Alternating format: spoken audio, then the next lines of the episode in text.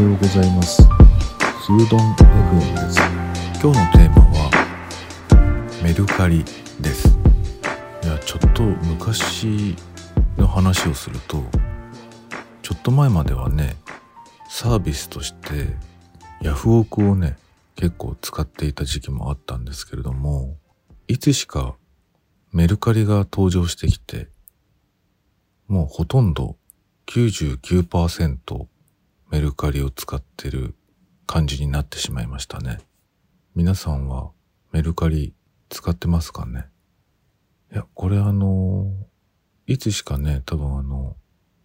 テレビのね、CM とかでもメルカリっていうサービス出るようになったと思うんですけれども、僕が一番最初にこのメルカリを知ったのは、あの、よく行くね、美容室があるんですよ。あの、主に奥さんがね、美容室に行くんですけれども、その間ね、あの、僕は一緒について行ったり、子供のおもりをするために一緒について行ったりとか、まあその時にね、あの、雑談をする、よくするんですけれども、その美容室の人が、最近ね、こうメルカリをよく使ってますよっていう話をされてて、あ、そうなんだと思って、じゃあ僕らも使ってみよっかなんて言ってね、いらないものをね、整理したりとか、何かを買ったりとか、まあそういうアプリですよっていうのを聞いてたので、それからですね、使うようになったんですけど、僕がね、一番使うのは本ですね。田舎なんでね、なかなかあの自分が欲しいと思ってる本がね、売ってないんですよね。で、新刊でも、あの、ちょっと古い本でもね、メルカリって結構出てるんですよね。で、今、多分、この世の中って、その、世の中的にこう、断捨離っていうかな。割と自分の身の回りのものを整理整頓していくっていうのが、スタンダードってっていうのかな、大きな主流になってると思うので、あの、メルカリに売り出す人ってすごいいっぱいいると思うんですね。で、僕はですね、あの、そういうタイミングで、どちらかというと断捨離ができないタイプの人間で、それはもしかしたら世代の、世代が関係しているかもしれないし、職業的にもね、あの、本をね、ブックデザイン、あの、つまり本を作る側の人間なので、資料にもなるしね、あの、手元に、あの、大事な本がいっぱいあるんですね。で、そういう関連もあって、本をね、どんどん買ってしまうという習性があります。で、相性がいいんですね。世の中の動きは、本を手元に置いておかないっていう風潮になってきてる。電子書籍にしてる人も多くなってきてるっていうのもあるので、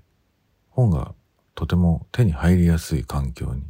あるんじゃないかなと思っています。でね、まあ今年に入ってからもね、割と本買ってるんですよね。で、今ね、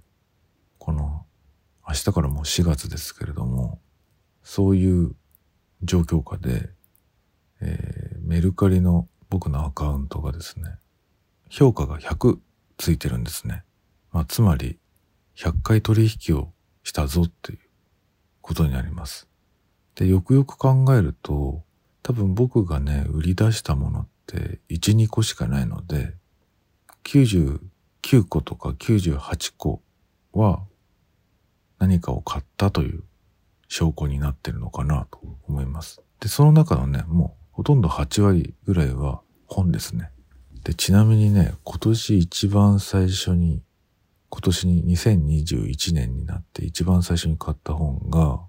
なんと、命っていう本を買ってますね。これはあの、瀬戸内寂聴さんの本ですね。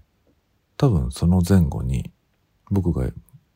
欠かすことなく聞いている、あの、高橋源一郎さんっていう人のですね、あの、ラジオ番組があるんですけれども、秘密の本だなっていうコーナーで取り上げられている、えー本をね、結構買っています。多分そこで紹介された本だと思いますね。この命っていうのは。はい。その番組すごい面白いですよ。毎週金曜日にね、NHK さんで、夜の9時だったかな。えー、高橋源一郎さんの飛ぶ教室っていう番組をやっています。はい、これは余談でした。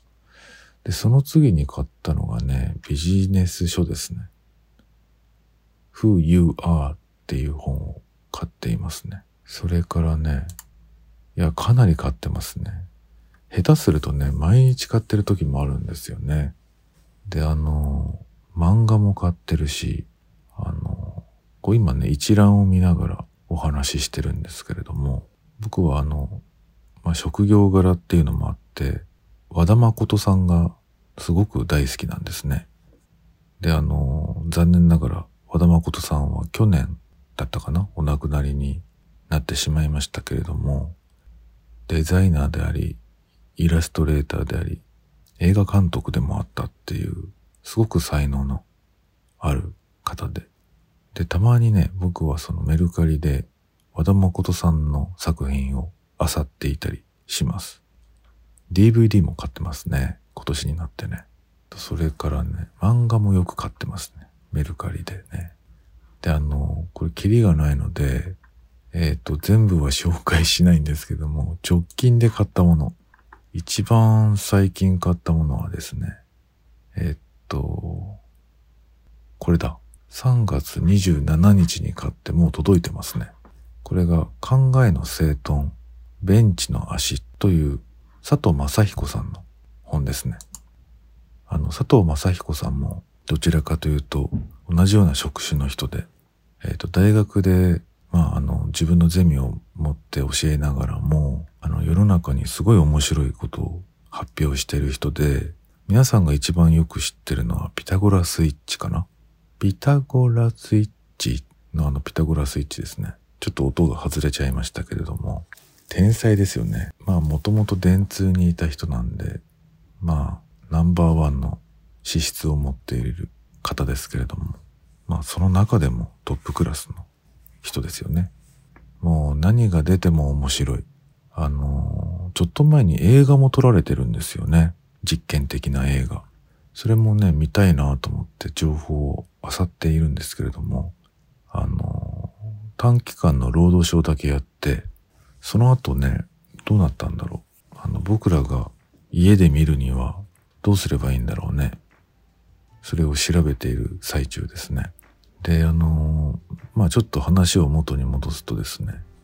僕がメルカリで売ったものっていうのが、まあ1、2点あるわけですけれども、記憶で覚えてるのは1点だけで、あの、間違って買っちゃったものがあったんですね。それはあの、あの、機械ですね。ポケット Wi-Fi っていうのかな？それのね機械を買ってまああのお家でねどうしても仕事をしている人なので有線の LAN をねこう引いてるんですけれどもそれをなんか無線化すると安くなるっていう話があったのでちょっと一回試してみたんですよね。だけどやっぱりね有線のスピードには勝てないっていうことが分かって売り出したんですね。その1回だけですね何か物を売ったっていうのはねメルカリで。あとはねほぼ購入者側として利用していますね。はい。皆さんメルカリ使ってますかね？他のサービス使ってる人も多分いると思うんですけどそれは何でしょうか？